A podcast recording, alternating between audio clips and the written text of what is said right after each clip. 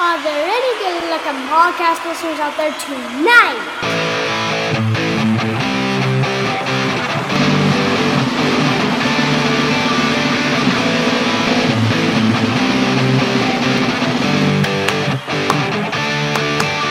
Soccer new rockin' America. He doesn't know soccer, but he's gonna talk about soccer new rockin' America. Tactical analysis, transfer news, unlikely. Hey, that's not what I wrote. I don't really care. We're going with it now. All right, soccer new rockin' America. Soccer new rock America, feature a person talking about soccer lots. Hello and welcome to episode 109 of Soccer Noob Rockin' America, featuring you know who. Me. And who are you? Person.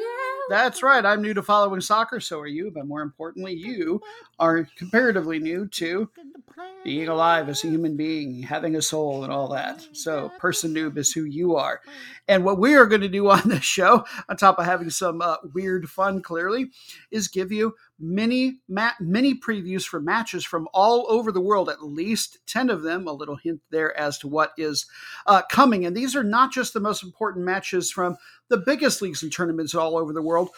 Some of them are, but we are not afraid to go to any country, any league, any confederation. We want to learn the whole darn world of soccer all at once if we're going to do it. And we invite you along for our fun and learning journey. But before we do all that, get into our matches that are going to go between, what are the dates even this week? Can it already be past October, so far past October, from the 11th through the 17th? Our week runs Friday through Thursday. First, I'd like to chat with my co-host, Person Noob, a little bit. Person Noob, ¿qué pasa? Hi. What is up? I don't know. And here you said you had stuff that you wanted to talk about. What is going on in the? Everybody enjoys the soccer, but you do the heavy lifting. You're the real star. People want to know what you're thinking about and what is going on in the life of Person Noob, the world's favorite noob, I would dare say. Well, I'm here to talk about the second favorite noob, which is the kitty noob number uno. Oh, yes. You think that, I don't know if we've got two cats that are brothers. Huh. You're holding one of them, the larger one of them. I don't know if he's older, but he is the bigger one. The other one is the runt of the litter. They don't really look that much alike, do they, the two cats? We actually found a stray cat who looked like he could be this cat's father, brother, mother, whatever. And we found a baby kitten a while back that could look like this guy's child. And then our other cat doesn't look anything like this cat. Oh, the irony. Oof. So what do you want to tell people about this cat? Well, just to let you guys know him, because he hasn't been on the show that much. This is a 2-year-old little baby, and he's very cute, and he's very playful, and he always has energy, and he loves everyone. Yeah, he's kind of more like a dog in some ways, isn't he? Yeah. The way he jumps around and chases things. And he likes to eat cardboard. I don't know if that is dog-like, or at least not specifically dog-like. That is animal-like in general. He does have an affinity for cardboard of late. Do you want to tell people his name? They can't know your real name just for privacy protection, but I think it would be okay for the cat. This is Daniel the cat. Yeah, and what's your other kitty's name? Smokey. And do you feed them every day? Yeah. Sometimes. No. This cat has too many middle names to exist. Really? What are some of his middle names? I can tell you all of them right now. Okay. Hot Dog, Timothy, Skittle, and Plunger. I knew about two of those. I didn't know about Plunger. Hot Dog is stupid. And I didn't know about Timothy. No. I'm afraid to ask why you've nicknamed him Plunger. Hot Dog and Timothy were his original ones. Hot Dog because he's long like a little hot dog. Timothy because why not? Skittle, because I've always wanted a Skittle. His name is Skittle because it can be. And Plunger, because he's kissed the plunger. I went to the toilet, and the cat barged in, and I'm like, bro. He went to the shower, and he just started... The plunger. He just started licking the plunger, and I'm like... Wow. That's really gross, and I'm never going to have this cat's face next to my cat anymore. Let this be a lesson, everybody. Please water your cats apparently a little bit more often than person noob. Oh. But that's all right. Keep away from plungers. Yeah, keep away from you is more like it. It's your responsibility to keep cats away from plungers. You're supposed to be feeding and watering the cats enough so that they don't want to do that. Yeah. That's all right. We got anything else we need to talk about, or is it time to get into the soccer? I'm going to tell you more about my kitten. Okay, what else you got? My kitten likes my little plastic spider. He's green and blue, he's glow in the dark, and he likes my spider. Okay. And he likes being on chairs, and he loves attention, and he loves to be petted. And he loves to sit on the two little boxes on the table that are stacked one on top of the other when you and I play cards. So we call it, what do we call him then? We call him Casino Cat. Casino Cat is right. He's the owner of the Epic Casino. Is that a fact? He got a job. Way to go, kitty cat. Can I have a loan? Yeah, here's $10 billion. Yeah, that looks like a paw with nothing in it. No! Which is about as much as I could get the credit for. No! All right, well, I am so glad that you got to introduce us to one of the two kitties. Maybe we'll introduce them to the other shyer kitty a different week. So, shall we jump into the soccer? Give the people what they came for? Well, they came for is you, but we'll give them some soccer anyway. Oh, yeah. All right, let's get that started with... Match number 1! Hey, person noob. Yeah. So, Friday, matches. Do we have lots and lots of them because it was an awesome-looking soccer day, or were none of the matches, let's say, quite good enough to make our cut for the show? None of them were good. No. Did they fill you with condescension or sadness or anything like that? Uh-huh. Yeah. None of them were quite... sparkly enough, and we're little squirrels when it comes to soccer. So this all said, that means that we are starting our journey on Saturday. Match number 1 comes to us from the second division of Mexico, the Liga de Expansión Apertura. That's the opening stage. They are having their playoff championship final, and it is the second match of the two-legged home and away tie. So Atlante hosted the first one to the tune of a 0-0 draw. Now Celaya get to see if they can close at home is the top seed. They finished the regular season number 1, whereas Atlante finished in second place.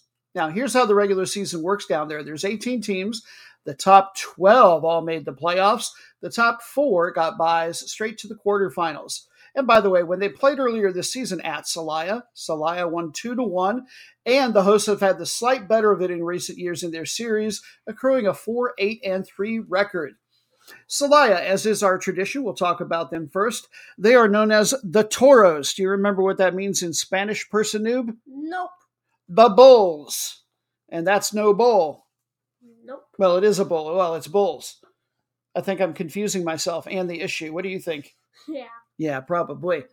Well, the city of Celaya, by the way, has about 400,000 people in the greater metro area. It's in the central part of the country. And one thing that I noticed that it is known for making, do you remember what delicious substance comes from there? Food. Candy. Yeah, what kind of candy do you remember? Jam and milk. Yeah, milk jam. It's a caramelized milk candy. It's mostly, you don't eat it by itself typically. It's mostly used to fill other things that are sweet, and it is already sweet in and of itself. And while I'm not as much a caramel person, I think caramelized milk sounds a little bit better. And I know your mommy would love it, wouldn't she? Yeah. Now, the Bulls, they the only trophies that they've won were down in Division 3. They have won that particular league twice, most recently in the 2009-2010 season. The last fully completed stage, the 2021-22 Clausura, or closing stage, they finished the regular season in third place and got all the way to the semifinals. This year, in the Apertura, they won the regular season by 4 over Atlante. They did it, the offense wasn't bad. They were getting 1 2/3 goals per game. It's not a super high-scoring league, but they were tied for number 1 on defense, giving up well under 1 goal per match was all. And that was good for the second best overall goal differential. tied for second best in league scoring. What goals they were getting were largely from the feet of Ricardo Marine. He had 9 of those. He plays forward with them, came up with Club de America, and then played a little with them and a couple of other Liga MX clubs before he spent the heart of his career here, if you add up the 2 different times that he's been here. Team's current form, well, prior to the final, they were 3-1-0 with a 5-1 goal differential. So looked like they were peaking at the right time, but they couldn't do any scoring on the road. And now Atlante, they play out of Mexico City and are known as the Iron Colts, which is very much a revolver gun reference. They've won 3 Liga MX titles. The most recent one was in 2007, though. It's been a little bit. 2021-22 season Apertura stage, they did win the title. 2021-22 Clausura, though, they finished in 7th place, although they did make it all the way to the semifinal and the playoffs. And this is a team, because they used to play in Liga MX, that they've actually made 3 CONCACAF Champions League appearances. And they were even the runners-up in 2008-2009, best they ever did there. This year, they're a little bit the opposite of their opponents today. They had a pretty good defense, top 3. They only gave up a little bit more goal-wise than Celaya, but they had the number 1 offense in the league. In fact, they were the only one averaging over 2 goals per match. Will they be able to control and push the pace on the road? It'll be interesting to find out. They were your team with the number 1 goal differential in the regular season, by the way. On the scoring leaderboard for them with 6 on the year, we had a couple of guys, Juan Portales and Daniel Lahoud. And then also Brian Mendoza. He was doing really well for them early in the season, but he moved on to a different club in the division, Atletico Morelia, back in August. Team's current form, before the final, they were on a 4-1-0 streak, getting the wins their way with lots of offense. They had a 10-4 goal differential over that stretch. According to the odds makers line that I happen to find on this, and I'm still learning a little bit about how they work, Celaya are negative 108 to win, and that means win within 90 minutes, not go to extra time or go to penalties. And Atlante, being on the road, are just a little bit further down on the odds, negative 122. So this is going to be a thrilling matchup. Match number B.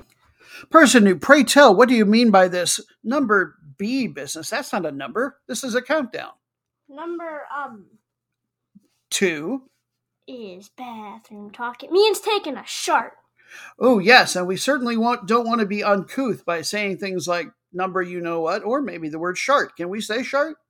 No. I guess no. Sorry about that, Apple, but what's done is done. In any case, let's try to use more polite and couth talk when we're in public society. You might replace that phrase in your lives with number B and, in fact, listen to it in action right now. Match number B comes to us from the top flight in Peru, where it's called Liga 1. They're having their season finale, end of the year, second leg of the 2-legged tie. By the way, Peru's top flight is only ranked number 10, last place out of the 10 country associations in CONMEBOL, or South America, of the countries that participate in that. I always thought that Venezuela was probably the lowest one because baseball is the national sport. But according to Kick Algorithms, a site that I really trust their methodology, they're actually rating Peru number 10 right now. Your matchup is going to be Alianza Lima versus FBC Melgar. Now, there's no international tournament berth here at stake. The Copa Libertadores, or the South American Champions League, both of these teams have already qualified for the group stage, but they're still competing for that nice, big, shiny trophy. Melgar won the first leg of the 2-legged tie 1-0. I believe it was Alianza that won 2-0 when they played in the regular season. As far as the series between these two, Alianza have had the better of it. They've got a 13-8-10 record against Melgar in recent seasons. Here's how the format for these end-of-the-year playoffs work. They, too, did an Apertura and a Clausura stage all year long. The 2-stage champions made the playoffs, and the team that did best in the overall aggregate table that didn't win a title. And in fact, there was a team, Sporting Cristal, that had the overall best record on the whole year, but they didn't win either stage. So Melgar and Sporting Cristal played in a semifinal while Alianza Lima got a tie. Melgar had to play in that semifinal because they didn't score as many points in the stage that they won as Alianza Lima did. And if your satellite package runs steep enough, you can catch this at 8 o'clock Eastern Time, U.S., on GOL. That's GOL TV.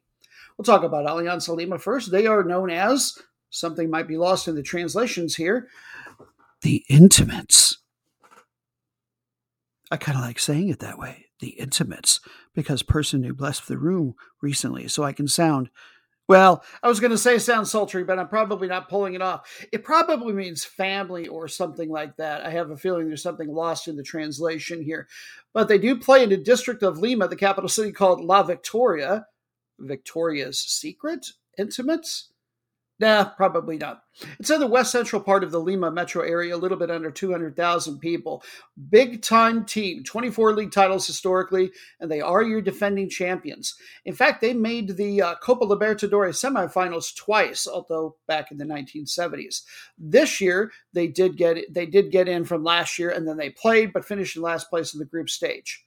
This year, they finished fourth in the Apertura, but number one in the Clausura, and they won that by just 1 point over Sporting Cristal that I mentioned earlier.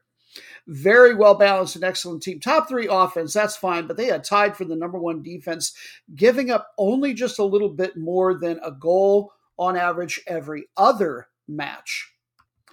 Second best scorer on the entire year with 18 playing for them is Hernan Barcos, Argentinian forward, veteran, 38 years old, long in the soccer tooth. He came up with Argentina as one of their big clubs, racing club.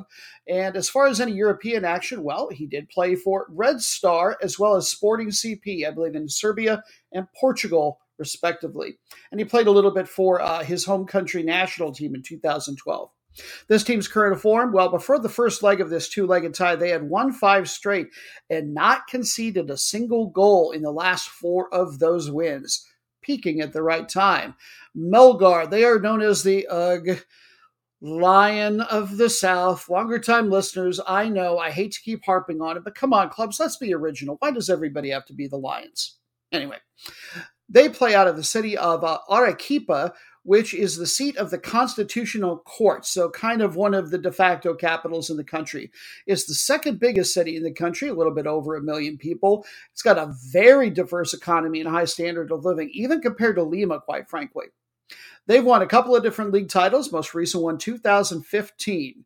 In the Copa Sudamericana, which is their equivalent of the Europa League, secondary international tournament, they made the semifinal this year, and that's far and away the best ever done in any international tournament. This year, they slipped a little bit in the Clausura, finishing in 5th place, but they won the Apertura by just a point over a team called Sport Huancayo. Their statistics, not quite as impressive. They had a top 3 offense, top 4 defense. It's not all that high scoring of a league, and they were giving up 1 goal per match. Still pretty good, but only good for the 4th best overall goal differential. Even if this were being played at a neutral site, they would be your underdogs. But who would disagree with me? Well, perhaps he who scored 14 goals on the year, top 7 scorer Bernardo Cuesta, another Argentinian forward, 33 years old, and we get to play a game here of Whatever Happened To. He played for Puebla in 2020, from Liga MX. So if you follow that league, this is the same guy. Team's current form, they've won 3 straight matches with a 5-0 goal differential, and they beat Sporting Cristal to advance here to the final 4-0 on aggregate from that semifinal. As far as the odds, a little bit different format, but basically as far as winning in 90, Alianza Lima are a 2-1 favorite, and then to do that, and then Melgar are only about 3 1/3 to 1 to win in 90 minutes. So advantage Alianza Lima. Match number 3. Let's take our first hop across the pond to the Premier League of Belarus. It's only ranked number 40 amongst all leagues in Europe. As such, they only get the minimum when it comes to international tournament berths. Their 2nd and 3rd place teams will have to go to the Europa Conference League and start all the way back in the first qualifying round. Same entry point for their champion, who will, of course, go to the Champions League. And who that will be is very much up for grabs because this is the last match of the season. Things are tight between the top 2. The top 2 are not playing each other, but the better-looking match that should be more competitive that involves one of those 2 teams is number B, Energetik BGU, and they are taking on number 4, Dinamo Minsk. Now, because of goal differential, Energetik basically must win their game, and Shakhtar Soligorsk have to lose in order for them to switch positions. Nothing else will do unless Energetik can win by, a bazillion goals. They're separated by a lot on goal differential. Just to let you know, Shakhtar Soligorsk, yes, they do have an easier match. This is their day to win the league, basically, but who knows? They are going on the road, and albeit to a lesser team, number 11, Slutsk. And by the way, BATE Borisov, they lead Dinamo Minsk by 5 on goal differential. So who's going to get that last Europa Conference League berth is also up for grabs. When these two played earlier in this season, Energetik won on the road 4-1 series between these two last couple of seasons, though it is Dinamo Minsk that have had the better of it with a 4-2-1 record. And that's all we're going to give you on this particular one, because this is the time of show where we feel a little greedy. We decide we're going to try to make a little coin gambling. But why gamble when you can know exactly what's going to happen when we talk to 3,500-year-old diviner Noobstradamus, our in-house prognosticator, who joins us once again with some sort of smoked-up vision. It's always very strange with him, and he's clearly affected by the substances that he imbibes. He'll give us a vision, and let's find out what's going to happen in this match. Take it away, please, O mighty soothsayer. Greetings from the Thracian plains of Greece. 'Tis I. You press me hard to ask for a soccer result divination from Belarus. I've been, and I'm not going back in person. Rather, I take my comfort in the smoking of lotus leaf, and once again I travel through space and time. Whee!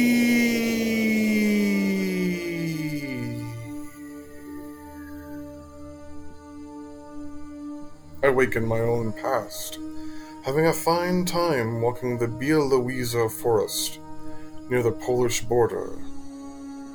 Such a place, so grand it has both broadleaf trees and conifers of such variety. No wonder this place is called the lungs of Europe. Communing with nature, meditating. It would be a favorite memory, if not for what followed. I'm lured out of the forest edge and into marshland by the beautiful calls of birds I've never heard nor seen. In a truly rare occasion, I'm being tricked. The calls are being made by tiny little water demon imps, Lozniks. I'd known of them, yet foolishly not considered the danger of Fenn here. The Lozniks are not evil, but mischievous to a fault, which leads to death and might well lead to mine. Soon, I find myself trapped in bush vines around the stagnant water, pulling me down. I know of these creatures. They likely intend to pull me out after their fun, but before they do, I sense and see a much greater water demon. Beautiful, the soul of a drowned, baptized Christian girl. She will not let me go. Suddenly, a long whip is cracking overhead, startling the imps away. Blessedly, this gives me time to escape the vines and water. The hour has gotten dangerously late, and I fear the imps return. But I know from lore who has rescued me, a Lazanik, a good marsh gnome. More, I know, I can follow his kind's only shining eye as a giant beacon to follow to safety. The vision fades. Noob, I nearly lost my life, but regained it thanks to the one-eyed Lazanik. I now know the match will end in a 1-1 draw. I have seen, and I have spoken. Match number 4. We stay in Europe for our fourth and final main match in Europe, and it's the higher league of Latvia that we're visiting this time. The league is just a little bit higher than the one in Belarus when it comes to the coefficient rankings. They're ranked to number 35, so they also only get the minimum when it comes to international berths. There, too, it is their last match of the season. And your matchup is number B, Riga FC, and they're taking on number 3, RFS. Now, Riga, they trail number 1, Valmiera, by just 1 point, but they're way apart on goal differential, so it's just the same as with the last match in Belarus. Riga have got to win this match, and they need Valmiera to lose. That is the only way that they're going to overtake them for number 1 here on the last weekend. Valmiera, they don't have the easiest match in the world. They're taking on a bit of a tougher team than Shakhtar Soligorsk over in Belarus. They are traveling to number 4, FK Liepaja. Now, they play a quadruple round robin in this league because it's a pretty small league. Riga won their match at home 2-0, and then the two times they have played at RFS, RFS won 2-1, but then only managed a draw in their other one, a 1-1 tie. Riga FC, the team that could, in fact, win the league still over Valmiera. We won't be rooting for them because they have, yeah, you guessed it, a lion on the crest, roar, boo, founded in 2014. This is actually a much older club for all realistic intents and purposes. It's a merger of two much older clubs, Dinamo Riga and FC Karamba. Karamba got together. Doesn't sound Latvian, to be perfectly honest. When they merged, they were still not a Division I team, but they did get promoted after 2015. Since then, they have won the top flight 3 different times, from 2018 through 20. So they've been going to the Champions League, but they have yet to win a match there. Last year, they finished in just 4th place. This year, this is a high-scoring league. They average almost 2 per game, but that's only good for 4th best in this league. But they had the number 1 defense, only giving up 2/3 of a goal on average. Overall, 3rd best goal differential, not overwhelming for the very top of the table. Starring for them on the scoring leaderboard with 10 goals on the season, Brazilian winger Gabriel Ramos. Team's current form, they've won 4 straight matches, nor have they conceded a goal in any of them. That's going to be a tough road to hoe for RFS on the road. By the way, that stands for Rigas Futbola Scola. So this is basically like Academy Rigas, but it's not a youth team per se. That's just something that they call it. Team was founded way back in 1962. They made the top flight in 2016, and only after a different club that was either in there or supposed to get promoted couldn't get a license. So they kind of pulled a goose of Maverick and slid into their spot, so to speak. They have won one league title, and it was last season. Yeah, they're your defending champions, new rising power. They went out of the Champions League this year in the very first qualifying round. They advanced to and finished last in the Europa Conference League group stage, but at least they got that far. This year, the regular season statistically very well balanced. Second best offense at 2 1/3 goals per match, and a top 3 defense where they weren't even conceding 1 per game. Good for the second best overall goal differential. They've got the second best leading scorer on their side. This is the man who Riga FC will be trying to shut down. His name is Andrea Ilic. He's a Serbian center forward, and he's never played for their senior national team, but he did make 6 appearances for the Serbian youth NT, the under-21 level, all last year. He's a pretty young guy. Team's current form, slipping a little bit of late, 0-2-1 in their last 3, although admittedly their loss was to a pretty good Italian side, Fiorentina, in the Europa Conference League. As far as the odds on this game, basically RFS, from what I have found, they are a 3-2 favorite to win this on the road, much to my surprise. Match number 5.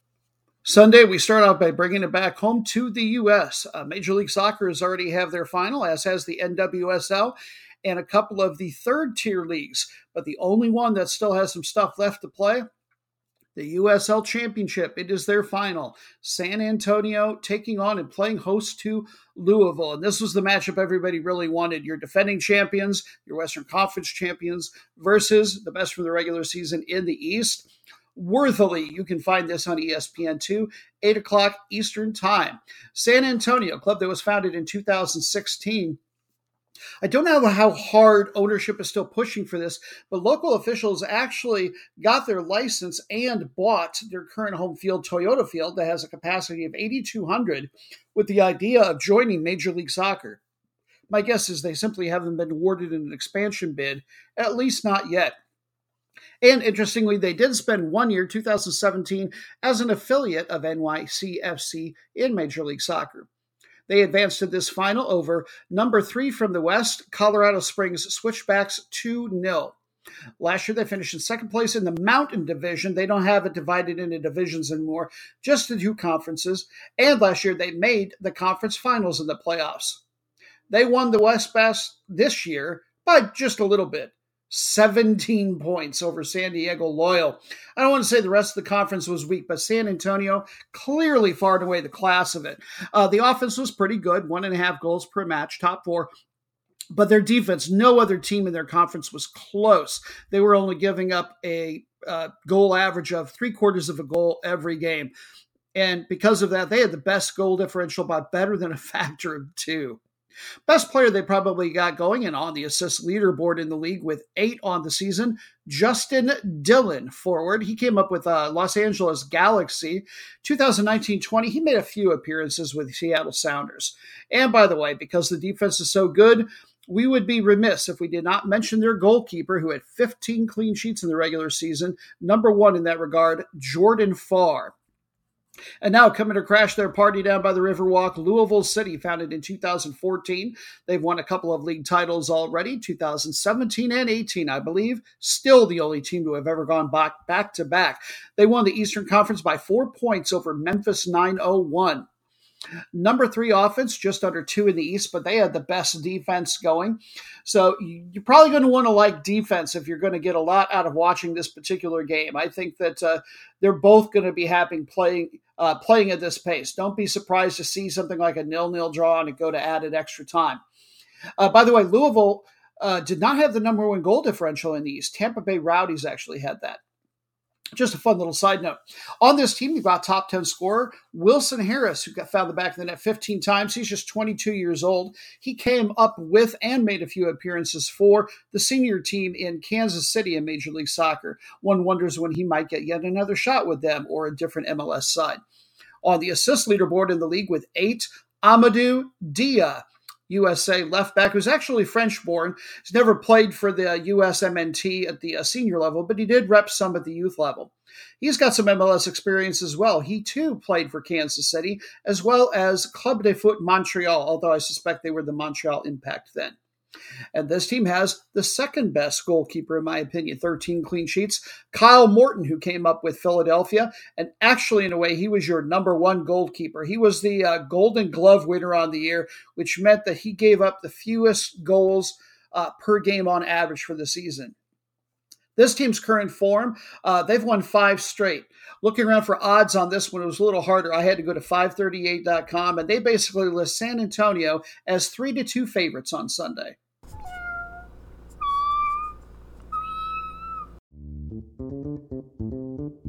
Kiddies, you're so gosh darn demanding, not being able to go outside as much anymore because of the recent cold snap. Nevertheless, I shall give you what you demand. A recap of last week's matches. Match number 1 last week was a Friday match from Paraguay, the FA Cup final, Nacional versus Sportivo Ameliano, and all hail the Interior. A team from outside Asunción won it, that being Sportivo Ameliano. They finished their 90 minutes plus with a 1-1 draw and then had to win at 3-4 on penalty kicks, despite losing a player to 2 straight yellows very late in added extra time in the first half, or injury time, I should say. Despite being relegated from the top flight this year for the regular season performance, it turns out that they will be competing in the next Copa Sudamericana. What a going away present. Match number B from the West Bank Premier League. Number 1, Hilal Al-Quds took on number 2, Dahiria, and it was the league leaders winning 1-0. No change in the table positions there. Match number 3 was your Major League Soccer final. LAFC defeated Philadelphia Union 3-3 in a wild one, and then 3-0 on penalty kicks. For Philadelphia, a guy we said to look for as a key player, Daniel Gazdag, had a goal. For LAFC, they lost their starting goalkeeper in the 116th minute to both injury and a red card. Take your pick. Philadelphia cornerback, I think he's like 6'6", Jack Elliott, he scored his second goal of match in the 124th minute to take the lead. And then Gareth Bale, international superstar, who's basically been on contract training with LAFC and only has a couple goals on the partial season that he's been there, well, he showed what he's all about, and he went leaping over 6 foot whatever Jack Elliott and netted the equalizer in the 128th minute to send it to penalty kicks. Best match ever in Major League Soccer. Match number 4 from the Costa Rican Primera División. The Apertura Gran Final, Leg 2, Herediano defeated Saprissa 1-0, which means Herediano went 2-1 on aggregate. Saprissa, they were at a disadvantage. They lost a man to a second straight yellow in the 38th minute. Match number 5 from the USL Championship, United States 2nd Division, the semifinals. Louisville City defeated Tampa Bay 1-0 and added extra time. Louisville actually lost a man to a red card in the 82nd minute and then scored in the 108th. Onward to Sunday we go. Match number 6 for a match from Netherlands Eredivisie. PSV went on the road, the second best team, and beat number 1 Ajax 1-2. For PSV, their superstar Cody Gakpo had an assist. PSV are now number 1 and Ajax are down to number 2. Match number 7, one of the third division leagues here in the U.S. NISA, the NISA, had their final, and Michigan Stars defeated Albion San Diego 1-0. Match number 8 was the USL League 1 final. That's the other Tier 3 league here in the States. South Georgia Tormenta hosted and defeated Chattanooga Red Wolves 2-1. Key player that we said to look for the Tormenta, Kaisea Sterling. He had the first goal in the match. Monday brought us match number 9 from England's FA Cup, the first round proper, where we had adopted Bracknell Town from the 7th tier of the English pyramid. One of a handful of teams from that level still alive, and we'll be looking for a new adoptee. They lost to Tier 3 League 1 side Ipswich Town 0-3 in a blowout. Tuesday, match number 10 from the Omani Professional League. Number 1, Nada defeated number B, Rustak, 0-2. No change in table position there. Wednesday, we had an 11th match from the African Women's Champions League semifinal. Took a look at AS Far out of Morocco. They defeated Bielsa Queens 1-0 to make the final. And then your bonus matches with explanations to come later. Sunday's route of the week for which you voted. Number 1, Valmiera in Latvia defeated last place number 10 SK Supernova 1-6. Key player we said to look for, Raymonds Kralis, had the first 2 goals for his side. The most meaningless match in the world was a Saturday match from Serie A B. They played to an oh-so-predictable 0-0 draw, did Cittadella and Modena. And then the match of disappointed was the Saturday match from the Welsh Premier League. Second to last place, number 11, Newtown, took on number 12 last place, Airbus, and it was Newtown getting a 2-1-0, and that actually moves them up to 10th place. And that concludes your recap of last week's matches. Now let's get back into previewing the upcoming week's matches with match number 6. The weekend is nearly done, and we are already off to our 4th Continental Confederation of the podcast. We loves us some frequent flyer miles. Let's check out the Women's Champions League final in Africa, where your finalists are AS Far out of Morocco taking on Mamelodi Sundowns from South Africa. It was the Sundowns that won last year in this event, and it was the first time it had ever been held, in fact. And this is a tremendous matchup because the event's being held in Morocco at AS Far. They're going to be playing host. We'll talk about them first. They play out of, both in league and for this match, the city of Rabat, the capital. FAR stands for Royal Army Club, if you keep it in their language. Club was founded in 2007. They have won every single domestic league title except for one since 2013. Last year, they were in 3rd place and they won the bronze medal match, finished number 3 in the Champions League. Last year in their league, to say they were dominant would be still understating it somehow. They scored twice as many goals as the second best team and conceded 4 times fewer. They defeated, out of Nigeria, Bielsa Queens 1-0 in the semifinal. Player to look for, second best event scorer with 3 is Ibtisam Giraldi, at least I think I'm getting there right, J-R-A-L-D-I. She plays forward for them, and she had the only goal in the semifinal. And now your favorites, even on the road, Mamelodi Sundowns. They play out of a township called Mamelodi in Pretoria, which is one of the 3 capital cities in the country. They've got their separation of powers, but not just on paper. They do it geographically. Pretoria hosts the executive branch of their federal government. Population of the area is about 350,000. The club's been around since 2009. The name of the women's league is called the SAFA, and that was founded the same year. Last year, they had twice as many goals as the second best team and the number one defense, not by leaps and bounds, but they were giving up less than a goal every other match on average, and that is truly rare. They've won the league title 5 times, and they are your 3-time defending champions. Last year when they played at this event, they didn't concede a single goal. So this year they're already slipped a little bit because they gave up 1-2 Simba Queens in the group stage of this event. They got to play Simba Queens again and defeated them 1-0. Number one event scorer is theirs, Deboso, so be on the lookout for her. She's found the back of the net 4 times already, and that is Leilona Daweti.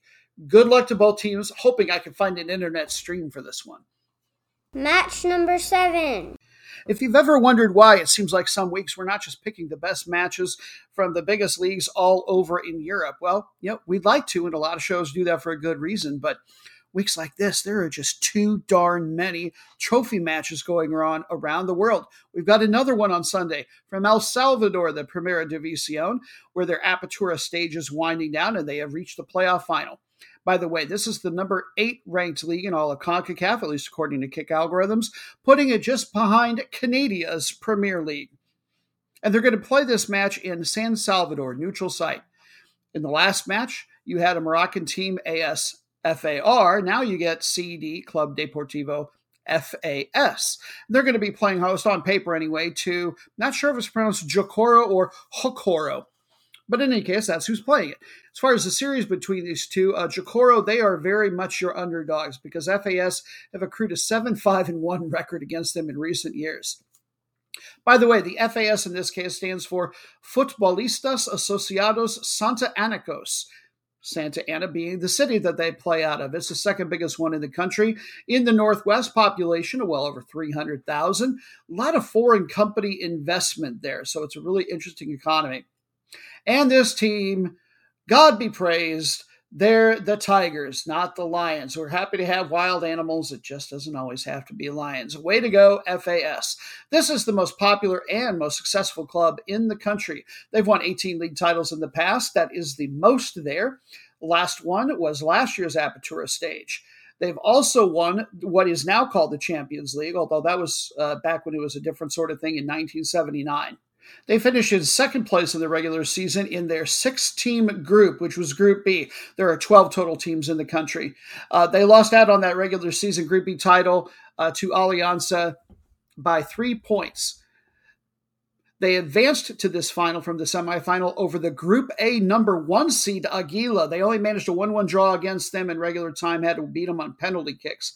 Their offense, it's okay, 1.25 goals per match, but the defense is where they shine, only giving up a little bit under 1 goal per match. Team scoring leader with 3 on the season. That tells you that goals were kind of at a premium. Marvin Marquez, homegrown product. Team's current form, 2-0-1 in their last 3. And now, Jocoro. That's in the eastern part of the country, city of the same name. I say city, it's really a town, 7,000. It's in the Morozan department, which is very much agriculturally based. Coffee, sugarcane, grains, and there's also a lot of cattle grazing around there. And they are known as the Stokers, or the Fogoneros. Again, a little something lost in the translation there, but just think of them as the fireballs or something like that. Their crest has a giant flaming soccer ball on it, and it's not as cheesy as it sounds. It's a pretty good crest. This club is just 30 years young, and they didn't make the top flight until after the 2017 season, so another new and rising power. 2020-21, they finished, or rather I should say 21-22, they finished number 3 in the regular season overall, and then one of the stages they made the playoff semifinals. That's the best they've ever done. This year, they finished in second place in Group A, just 8 points on goal differential behind Aguila. So they were very competitive and getting it done on the offensive side of the ball, at least for this league. They were getting 1.6 goals per match. Defense was a little bit more average. Number 1 league scorer by almost a factor of 2. He got 9 of them, was Juan Argueta, 22 years old, and this was his rookie season. One wonders if he might not be able to move up to, say, Liga MX or even MLS before long. Who knows? I didn't find any transfer rumors on him, though. Team's current form, 4-1-1.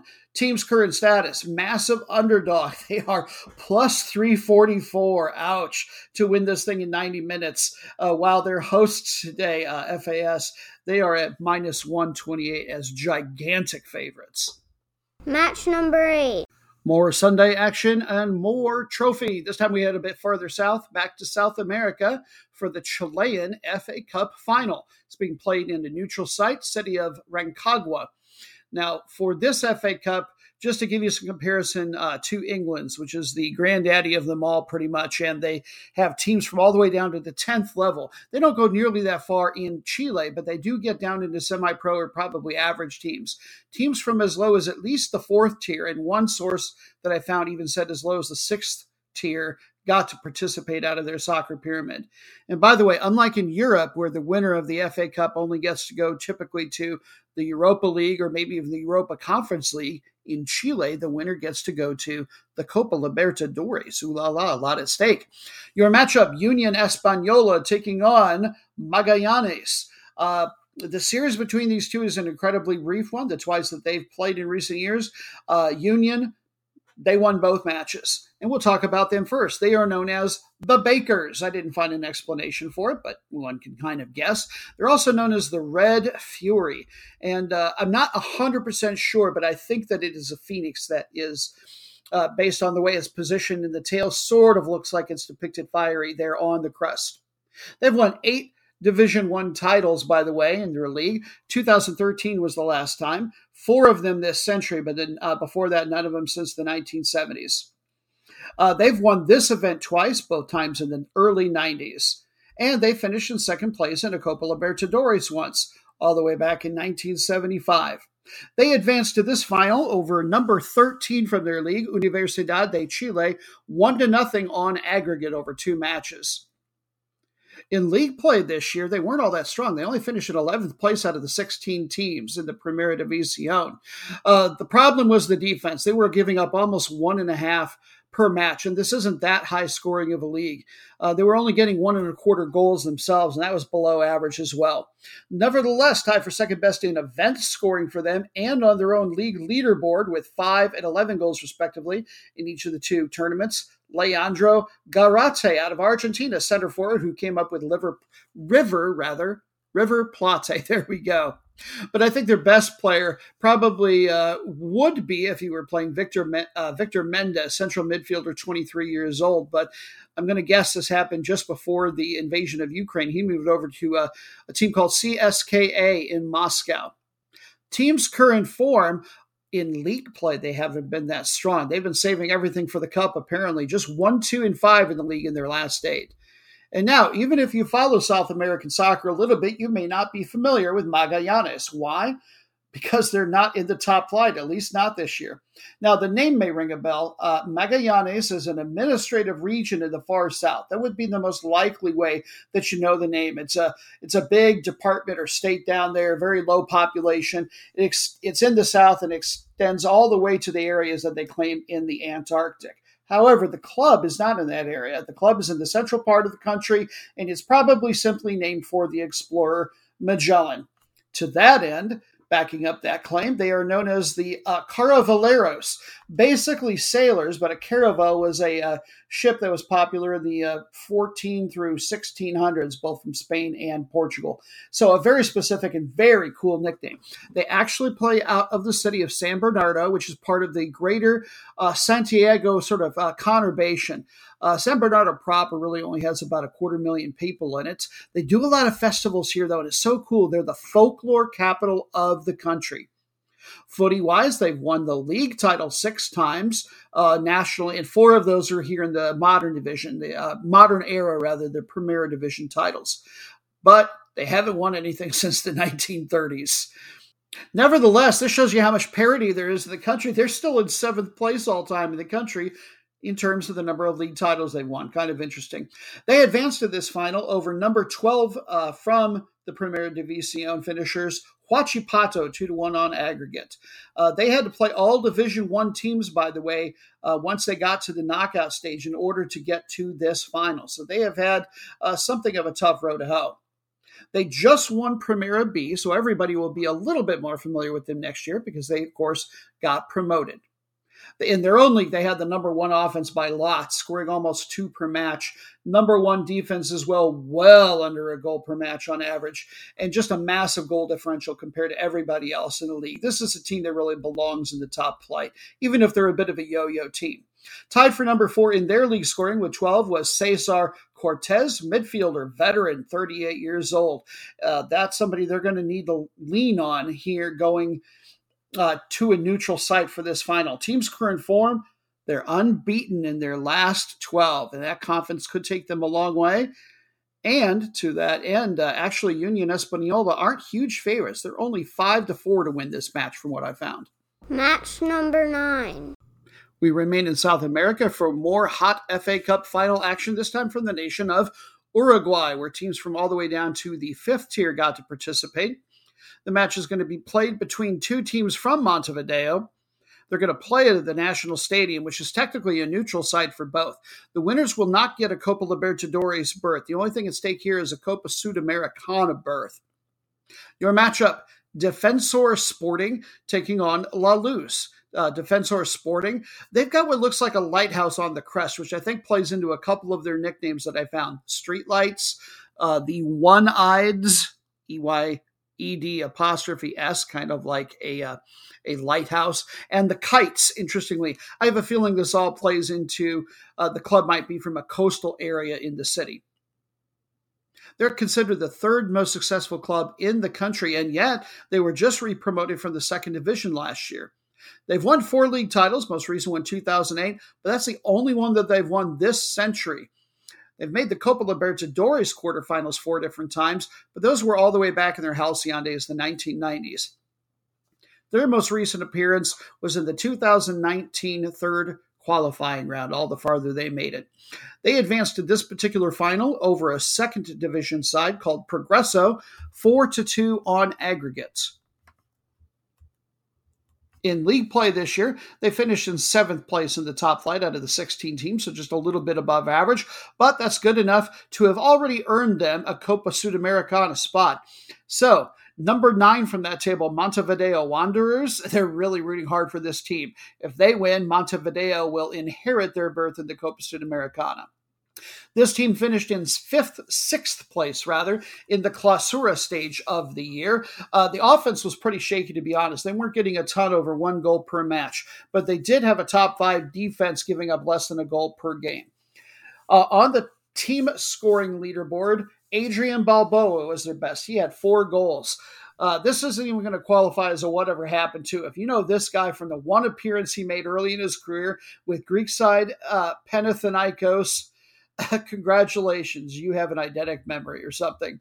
Team's current form, they're not exactly red hot, 0-3-1 in their last 4. And now, La Luz. Their nickname is Los Merengues de Aires Puros. Now, Aires Puros is a village where the bar that they were founded at was located. And I believe they're called La Luz because this was one of the few buildings in the area back in the late 1920s that actually had electricity. Again, I believe I mentioned it, but they play out of Montevideo. They advanced to the final over Division 1 side number 6 Peñarol on penalty kicks 1-1. And they are the 5-time winners of the 3rd division, which is an amateur league, in 2003. They just finished in 2nd place in the FAS regular, or basically regular season of the 2nd division. There were other FA Cups in Europe that we decided not to look at this week just because we had to make some cuts, but the 2 that we've given you have featured teams from Division 2. La Luz is not currently a Primera División team, although having finished in 2nd place, they will be promoted for next year. In their league, they were very well balanced. Top 4 offense, top 2 defense less than a goal per match. If La Luz can hang in on this, they're probably going to be looking for a 0-0 draw and try to take it in penalty kicks. If they are going to do some scoring, their team leading scorers, they netted 5 each on the season, are Enzo Castillo and Santiago Ramirez. Team's current form, they're not exactly red hot either. They lost 2 straight in league play. And match number 10, we're done. Finally! Finally, oh no, no, no. And we've even got more than just the standard 3 bonus match surprise for you coming up. For your match number 10, welcome to the only one outside of our bonus matches that is not a trophy match. We couldn't say no to the best looking league match in all of Western Europe. Germany's Bundesliga, it's the 3rd ranked league in all of UEFA currently. As such, they pretty much max out on international berths. Their top 4 finishers will all go to the Champions League group stage. The next team in the table will go to the Europa League group stage, and even the next team will get to go to the Europa Conference League and start in the playoff round. I don't think anybody starts in the group stage for that one. Your matchup, number 3 in the table, Freiburg taking on number B, Union Berlin. They're tied and on points in the table, just separated by goal differential, and they trail Bayern Munich by 3. The recent series between these two, Union Berlin, have managed a 6-2-2 record. You can catch this one on ESPN Plus at 11:30 a.m. Eastern Time here in the U.S. The full name of the city, by the way, is Freiburg im Breisgau. That's in the southwest part of Germany, about 250,000 people. What it's most famous for is for green tourism. This is your entry point, most popularly for the giant black forest. The city itself is also known for being very green in general and for having a very high standard of living. Their nickname, the Breisgau Brazilians. You will find all over Europe and other parts of the world, even as far as Eastern Asia, teams that call themselves the Brazilians in one way, shape, or form. That's how much that country has affected the game. They may not have invented it, but they have certainly perfected it. This team has 4 titles to their credit, but they're all in the 2nd division, and the most recent one was 2016. And yet they're about to play in the round of 16 in the Europa League, so they're making quite a splash the last couple of years. That's the best they've ever done, by the way, out of their handful of all-time international appearances. They got there by virtue of finishing in 5th place last year in the league. This year, the defense is amazing. They only give up a little more than 1 goal per match. That's a top 3 defense, but the offense is well below average. Germany is a high-scoring league. 1.5 goals is not enough to impress over there. They've got the 5th best overall goal differential. I don't think this is a team that's ultimately going to be able to compete for the title, but I think they will be able to at least flirt with keeping their Champions League spot by the end of the year. They've got the number 1 goalkeeper by quite a lot in terms of clean sheets, Mark Flecken out of the Netherlands. He's got 8 of those shutouts so far, and he made 4 Dutch national team appearances this year. But I think their most valuable player, and he's their team scoring leader, is Vincenzo Grifo, Italian, left winger. 6 goals, 2 assists, and even when he's not doing that, he's contributing. He's one of their better dribblers. He's got a really high percentage on that. Gets the offense started. And he's got 6 Italian national team caps notched to his belt as well. Team's current form, well, the recent loss at number 4 Leipzig snapped a 6-match unbeaten streak, so they've been quite hot. But now, Union Berlin, they play out of, obviously, the city of Berlin, but a specific township called Köpenick. About 70,000 people there. It's in the southeast part of the metro, and it's largely covered by pine forest, what's within their technical borders. They are known as the green lungs of Berlin. Now, I didn't think the conifers really added that much in terms of oxygen versus carbon dioxide, but that's neither here nor there. Perhaps I am eco-science noob as well. This team is known as the Ironmen. 2019-2020 was their first ever season in Division 1. So we've got a couple of teams here who are in somewhat rarefied air. Way back in the Cold War era days, this was a team that was on the eastern side of the wall. So they've taken a while to assimilate back into German football, get to the top flight. They're about to play Ajax in the knockout round playoff, which basically means they've got to win that to get into the knockout round. They finished in 2nd place in their group stage. That's in the Europa League. Last year in league play, they finished in 5th place. This year, they are shining on defense, just like their host today. Their offense, it's only number 9 in the league, not really much more than average at best, but they've got tied for the 2nd best defense and the 4th best overall goal differential. I have a feeling these two might end up vying for that last Champions League playoff berth by the end of the season. Key player to look for, tied for number 5 in league scoring, is Geraldo Becker, Dutch winger who came up with Ajax. He repped for a long time with the Dutch youth levels for their national team, but no senior appearances for them, and so he is chosen to rep for Suriname. Yeah, one of the countries down in South America that doesn't happen to be a part of CONMEBOL. They're actually part of CONCACAF. But I think that their most valuable player and best player is Julian Ryerson out of Norway. He plays right back, and he knows his role. He's kind of their enforcer. He is a good tackler, fun to watch. Team's current form, 1-1-1 in their last 3. That win did come at a pretty tough opponent out of Belgium in the Europa League, Union Saint-Gilloise. Match 11.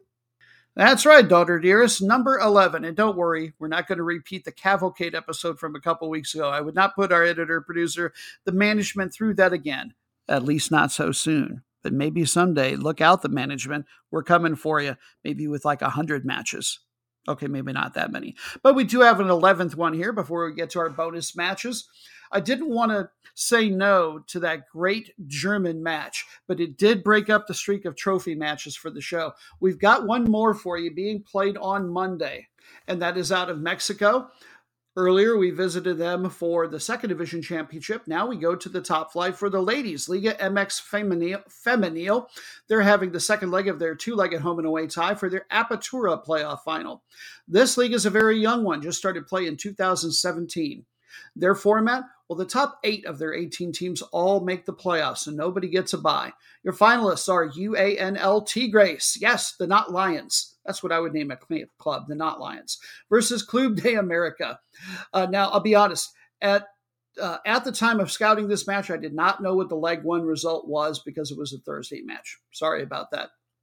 But I can tell you that the Tigres won on the road in the regular season, the one that time they played 0-1, and they have had a slight advantage the last couple of seasons, accruing a 2-2-1 record against America. And we'll talk about the Tigres first, or if you prefer, they've got another nickname, the Amazons. They play out of Monterrey, specifically the area called Nuevo León, northeast part of the country. This is one of only 4 clubs to ever win a stage title or overall league title of any kind. And they've done it 4 times. That's the most in the league's history. Last one they won was last year's Apertura stage. And they did a final called the Campeón de Campeones between the Apertura and Clausura champions, and they won that as well. They advanced to this final over number B from the regular season Monterrey, 4-3 on aggregate in the semifinal. This team finished in 3rd place of the regular season, largely because of their outstanding offense. They were number 1 in that regard, getting over 2.5 goals per match. In fact, closer to 3. And then they had a second-best defense to go along with it. Number 1 overall goal differential. These are your favorites. Their leading scorer and number 1 in the league, Mia Fischel. She netted 17 of them. She's from the U.S., a foreigner, just 21 years old. She played her college at UCLA and actually got drafted by Orlando, but decided she didn't want to be part of a rebuild, so she decided to go to the admittedly much weaker Mexican league instead. And I say weaker just because it's newer. They're coming on fast. But she has repped for the U.S. at the youth level, at least she did through 2020. Not sure any senior apps are in her future. I don't think she's on their radar for that. Interesting side note, though, she did have 2 uncles who played for the Bermuda national team. One wonders if her parental or grandparent lineage is there. Who knows? Maybe she could appear for them. Team's current form, 5-1-0 in their last 6. And now, Club de America out of Mexico City, the Eagles, who advanced to this final over number 1 seed Guadalajara in shootout overall, 4-6 on aggregate in the semifinal. They've got 1 league title to their credit. They won the 2018 Apertura stage. This year, they finished in 4th place in the regular season. Very well balanced. Number 3 defense, over 2 goals per match, and a top 4, or offense rather, and then a top 4 defense to go with it. Good for the overall 4th best goal differential. Just to tell you a little bit about this league, there was a pretty big gap between the top 4 and everybody else in all the statistics. So these are your 4 main players right now. Interesting that both of the top 2 seeds lost in the semifinals. Key player for this team is league number 3 scorer Kiera Palacio. She plays forward for them, U.S.-born, but she's got 26 national team appearances for Mexico. And she also played for a pretty decent team, top flight over in Spain for a year or two, Real Sociedad. And she was an anteater, one of my favorite college mascots. She played her ball for 3 or 4 years at the University of California at Irvine. And we do have one other USA connection here. I couldn't tell you anything about her but her position, but they've got another gal, Myra Paleo Bernal, who's from the U.S. This team's current form, they are unbeaten in their last 9, although they just did have a 5-match win streak snapped with a 3-3 draw in the regular season at number 1 Guadalajara Chivas. Bring forth the bonus matches!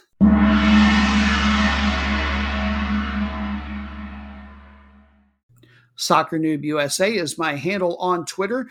Usually on Monday or Tuesday of every week is when I put up the polls with the candidate matches for these 3 very unique bonus matches. You vote, Tree content gets made. It's quite a process. The one you voted for first is our first versus last place matchup that we dramatically call the route of the week. And it is a Sunday match. We head back to Europe, to the Czech Republic. The top flight there is called the First League. This is the 14th ranked league in UEFA. They get a Champions League berth, and that team gets a start at the second qualifying round. Same thing for their 2 Europa Conference League berths. On the other end of the spectrum, which is just as much in play for one of these teams, 1 team will get relegated, and 2 teams will have to fight for their top flight lives at the end of the year in what's called a relegation playoff, or relegation playout, if you prefer. Your matchup, number 16 in last place, Pardubice taking on number 1 Victoria Pilsen. Pilsen won when they played earlier this season at their place 2-1, and Pilsen also have a 4-0-1 record against them in the recent series. In the table, Pilsen, they currently lead number B Slavia Prague by 4 points, so that's not enough of a gap that they're going to fall asleep even at home against anybody, even if they're the last place team. Meanwhile, Pardubice, they trail number 15 Zlín by 3 in the table. That's what it would take just for them to get into a relegation playout match. We'll talk about Pardubice first. City of the same name, about 90,000 people in the north-central part of the country. Now, some sporting fans may be very familiar with this place, but not for the football. It's known for a couple different things. Cross-country steeplechase. There's a big event there called the Great Steeplechase annually that is very famous in that field, and a motorcycle race called the Golden Helmet, equally famous. This is also an industrial center, by the way, in the country. Oil refining, electronic production, chemical and mechanical engineering. Got a lot of educated folks here. The club is a fairly young one, at least in its current form. They were founded in 2008. It's a merger of 2 other clubs. I mentioned the electronics. Well, they used to be called, one of the clubs was Tesla Pardubice, not a coincidence. And they merged with Loco Pardubice back in the late 2000s. 2020 was the first time that the merged team got to play in Division 1. And by the way, they've got a really cool crest with a leaping horse. It's one of my more favorites that I've seen in recent weeks. Last year, they finished in 11th place, so they have slid a fair bit down.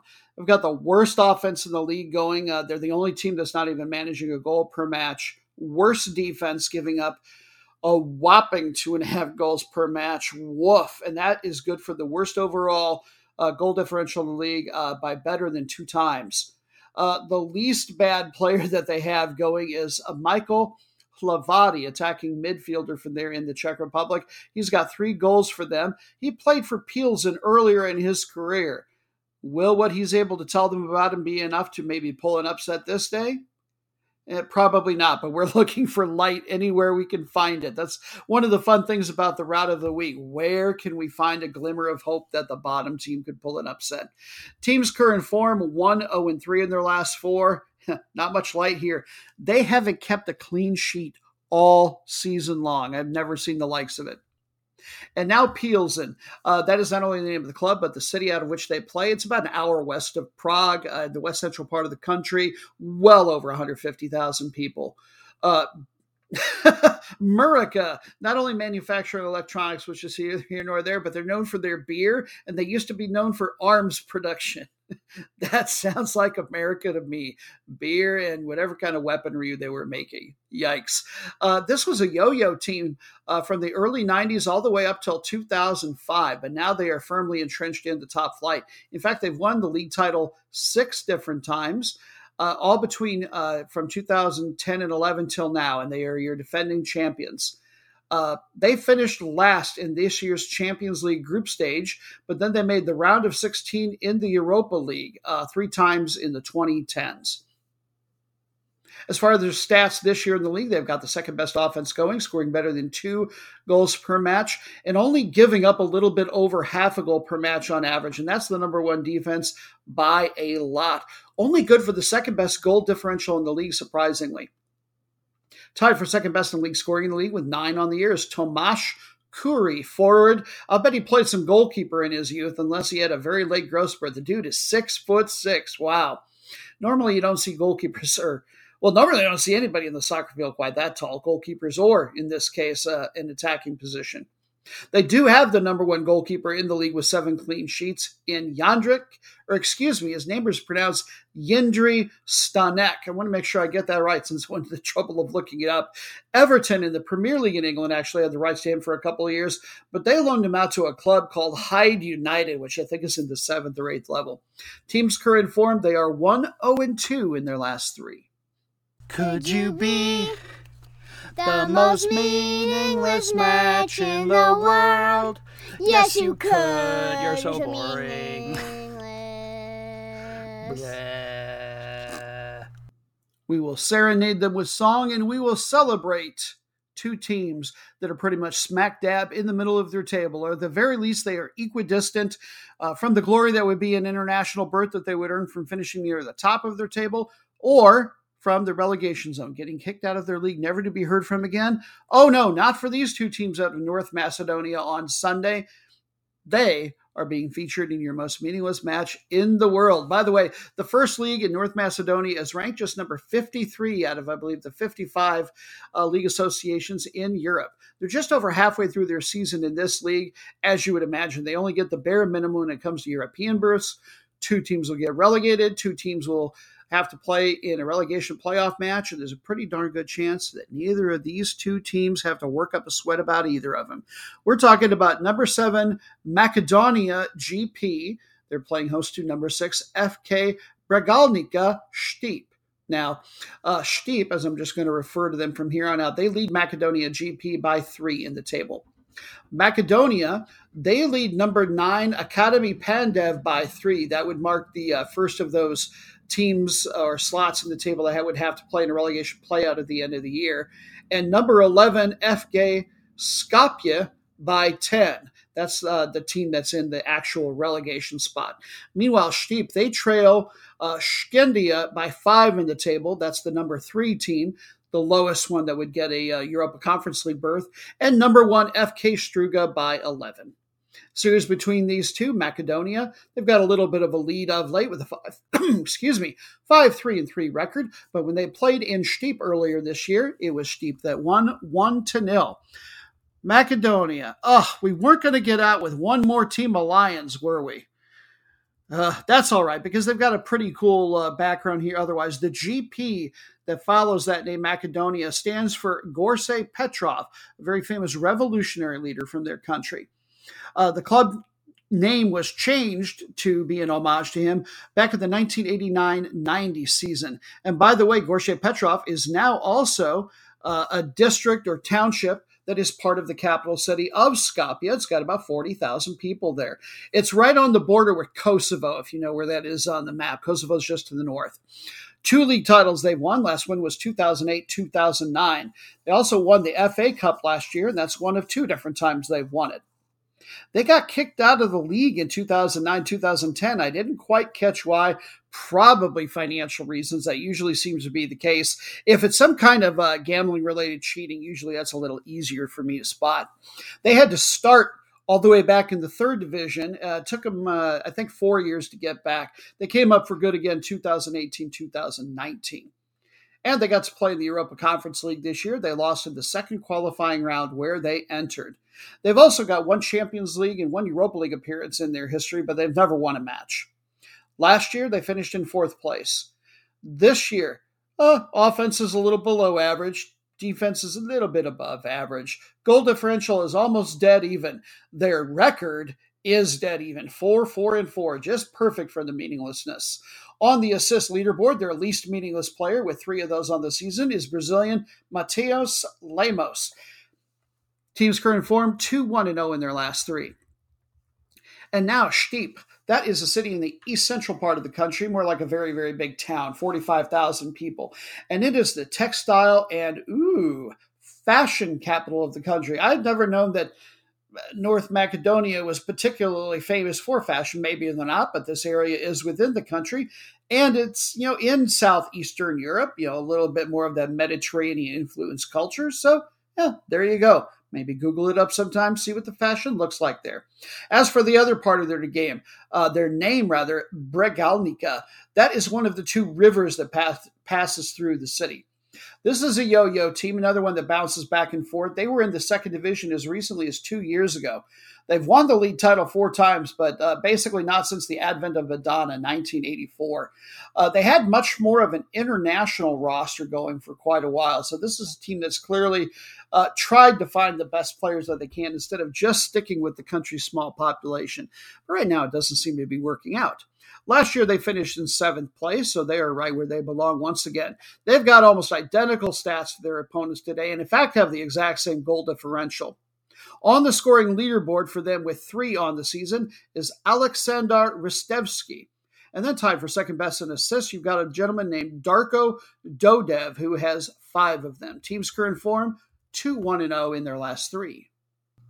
And now we come to the true end of our podcast road, where we don't ever end with happiness or joy, but rather with wailing and gnashing of teeth and 2 incredibly putrid teams.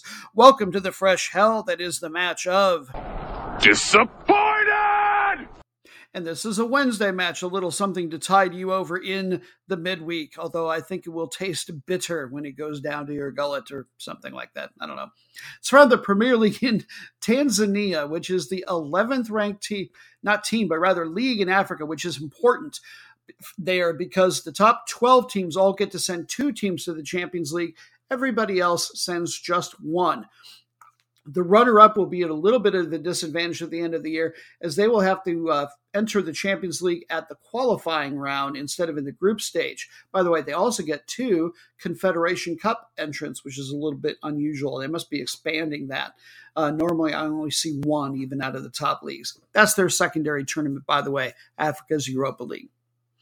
On the other end of the table, which is far more relevant here, 4 of the 18 teams are going to be relegated, and the ESR 2 of your awful candidates. They're about halfway through the season here, so they've got time to save themselves if they choose to exert the necessary will and force. I don't think they will. Nay, number 17, Kabwe Warriors, inaptly named, versus number 18, BuildCon, which sounds like a Minecraft knockoff.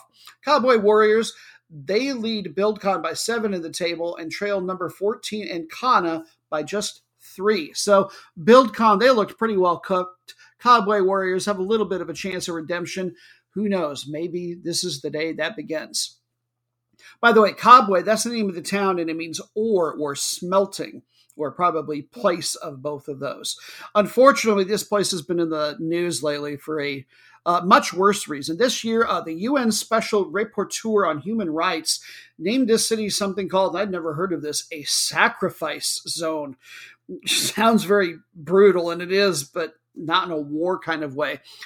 This is basically a really, really bad environmental area, and it looks like it's going to be that way indefinitely. That's how you get called the sacrifice zone. It's because of all the zinc and lead poisoning from all the mining that's gone on. It is known for a couple of other things. This is considered the birthplace of national politics in the country because it was sort of made a center for that way back in colonial times.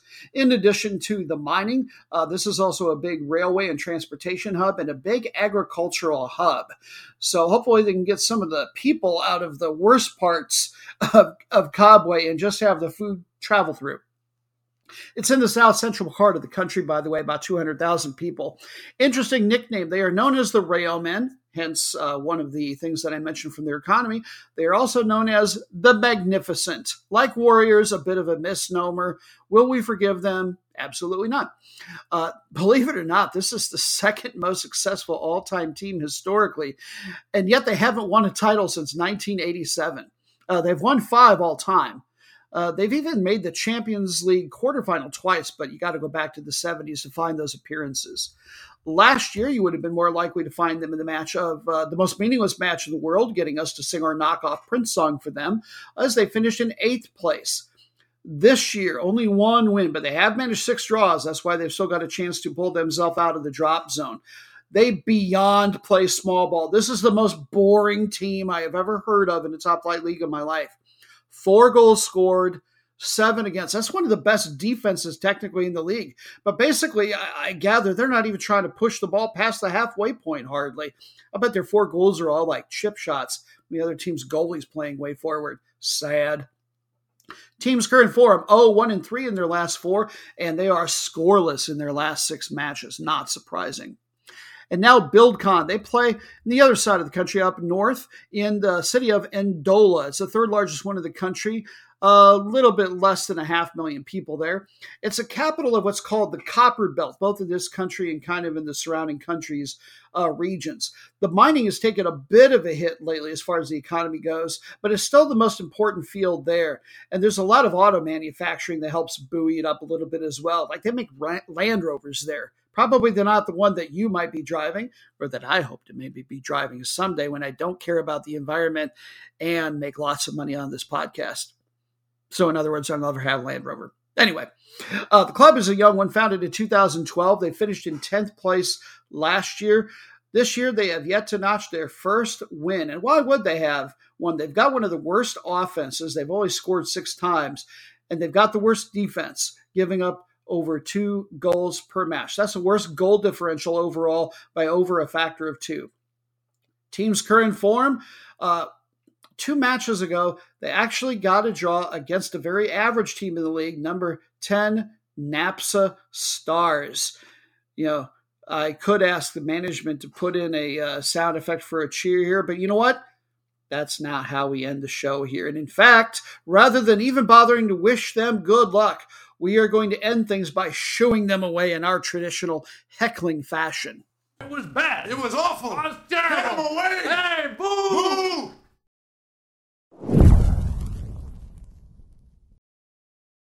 And that'll be a wrap on episode 109 of Soccer Noob Rock in America featuring Person Noob. For those of you wondering, by the way, they have just been getting torrential rain on and off on the Isle of Sodor for weeks. I'm the sole international journo over there, hop back and forth across the pond a fair bit for the second coming of their once again new league would be the best way to put it.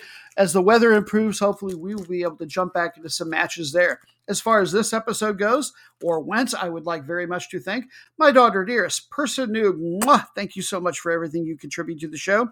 To the management for all of his editing and production wizardry. To Dan, the website former Interno Inferno, who still gives us his inspiration and creative efforts to the show.